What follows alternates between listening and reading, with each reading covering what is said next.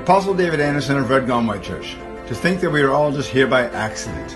We disappeared. There's no plan, nothing in store for us. We just survive, get by. What a hopeless way to live. No, in fact, God, our Maker, has a plan for our lives and had a plan all along. Let's get on board with His plan and let's have hope. Let's live. And let's join us at rgwchurch.com where transformation begins.